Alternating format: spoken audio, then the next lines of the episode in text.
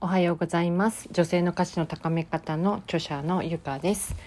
と先週の配信で自分を知るために自分の嫌いな人物事だったり自分の好きな好きだったり大切な人物ことを書き出してみてくださいとお話をさせていただきました。私にとって紙先週言ったように私にとって紙ペーパーですねは神ゴッドです。なぜならば書くことによって自分の思いや思考を言語化していけるようになるからです。うん、言語化できた方がより自分を知れます。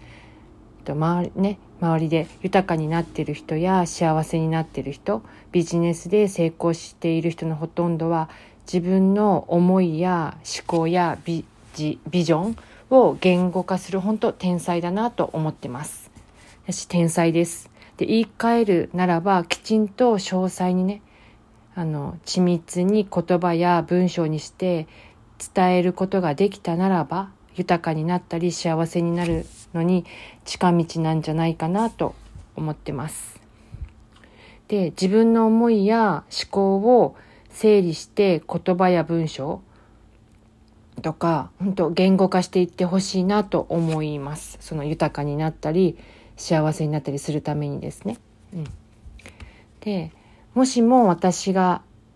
ちょっとだけね本当にちょっとだけいろんなことが手に入っているとするならば、うん、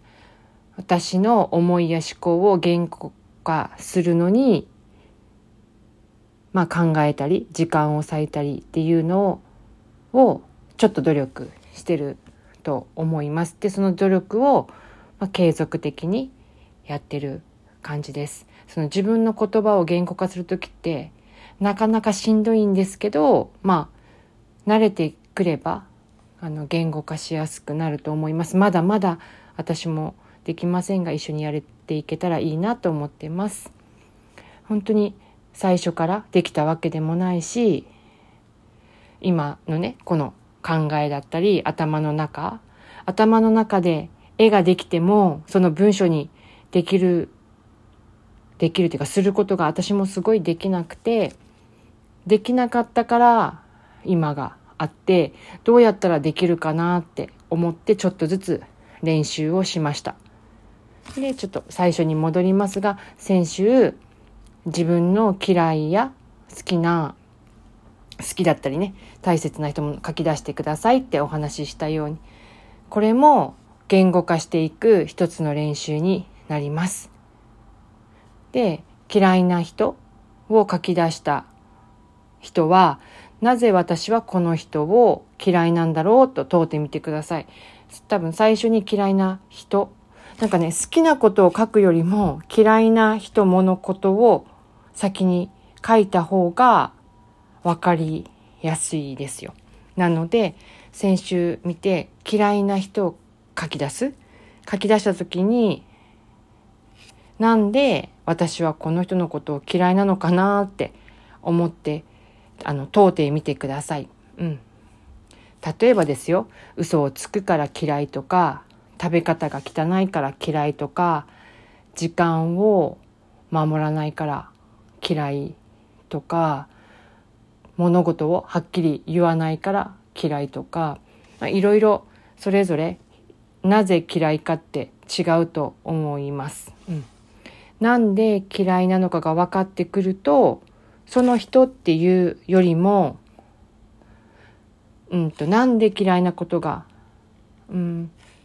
嫌いなことが見えてくると思うんですよね。その人じゃなくて嫌いなことが見えてくると思います。そしたらなんでそれが嫌いなんだろうと解いてみてください。順番ね。なんで私はこのこの人が嫌いってわかるじゃないですか。嫌いって分かったらその後なんでこの人を嫌いなんだろう。で、ことね。人からことに移ってこと。それがなんで嫌いなんだろうと問うてみてください。で A さんが嫌いとしますよね。なぜならば時間を守らないから嫌いってとしたとします。うん。なぜ時間を守らない人が嫌いなんだろうって解いた時に自分の時間が奪われるのが嫌いかもしれないとかみたいねそういう感じで自分の根っこを知っていけます自分の根っこが分かってくるとその嫌いの根っこね人じゃなくて、ね、嫌いな原因根っこが分かってくると A さんだけに限らず今たまたま嫌いなのが A さんだけどもう多分時間を守らない人守らないことが苦手っていうことが分かりますその人が嫌いなんじゃなくて時間を守らないことが苦手っていうことですよね。うん。そしたら自分が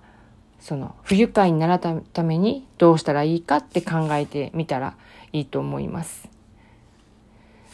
うん、そういう人とは距離を置いてみるとか先に私はねって時間ずれるの嫌いだから時間通りに来てねって伝えたりするっていう対処法もできると思います。で、そこ、そういうふうに言っていくことによって、知らず知らずのうちに思いや思考の言語化もできていきます。うん、言語化、ね、今まで考えなかったことをちょっと言葉にしてみるとかっていう言語化もできて、ね、言語化って、うん、思いや思考を言葉や文章に変えていくっていうことが言語化なんですけど、そういうふうにできていきます。最初も簡単にあの人嫌いって言ってたものがあの人嫌いじゃなくてね例えばさっきのように時間がずれるのが嫌だから時間通りに来てねとかそういうふうに対処できるとそれもそういうことが言語化だと思います。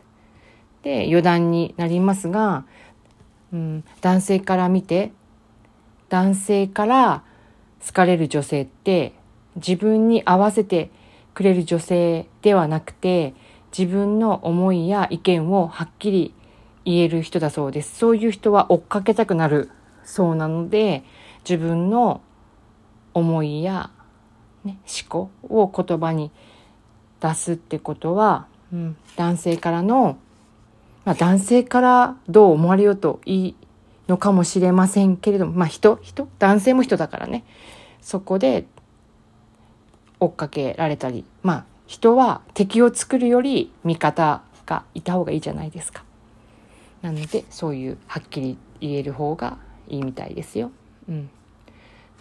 その攻撃とはっきり言うは違うのでその攻撃とはっきり言うは分けててほしいと思います。でまたいつかね後日どこかで話せたらいいけどこう攻撃攻撃のな攻撃の根っこには不幸感があるのでその不幸感がない時は絶対攻撃しないのでその、うん、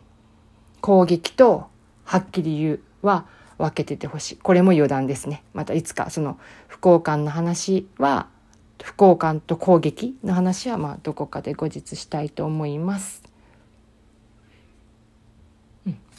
で話また戻りますけど。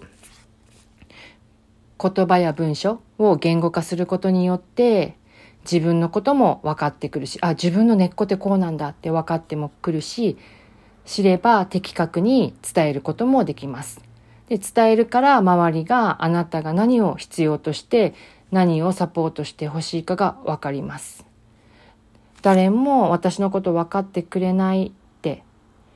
わーってなるのではなくて分かってないのも伝えてないのも私かもしれないっていうことをね、たまに問うてみてください。なんか分かってくれないって叫ぶことも簡単だけど分かってくれないからこそどう言葉にしていくかとか文章にしていくかって考えていくと今の自分の価値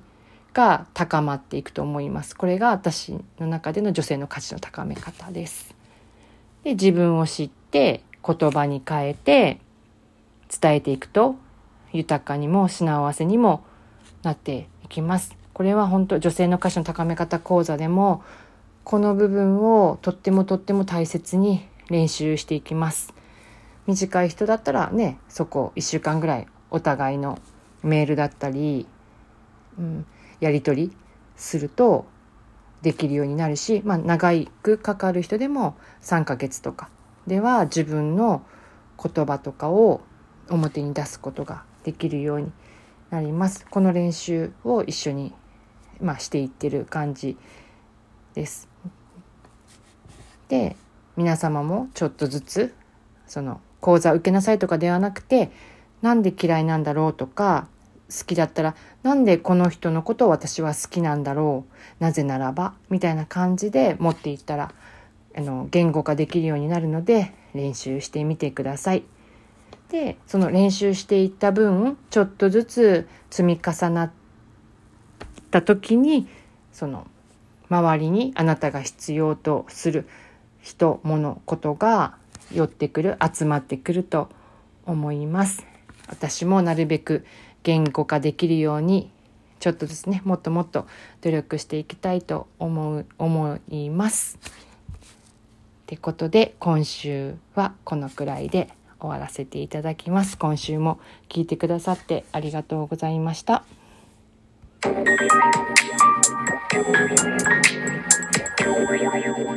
you.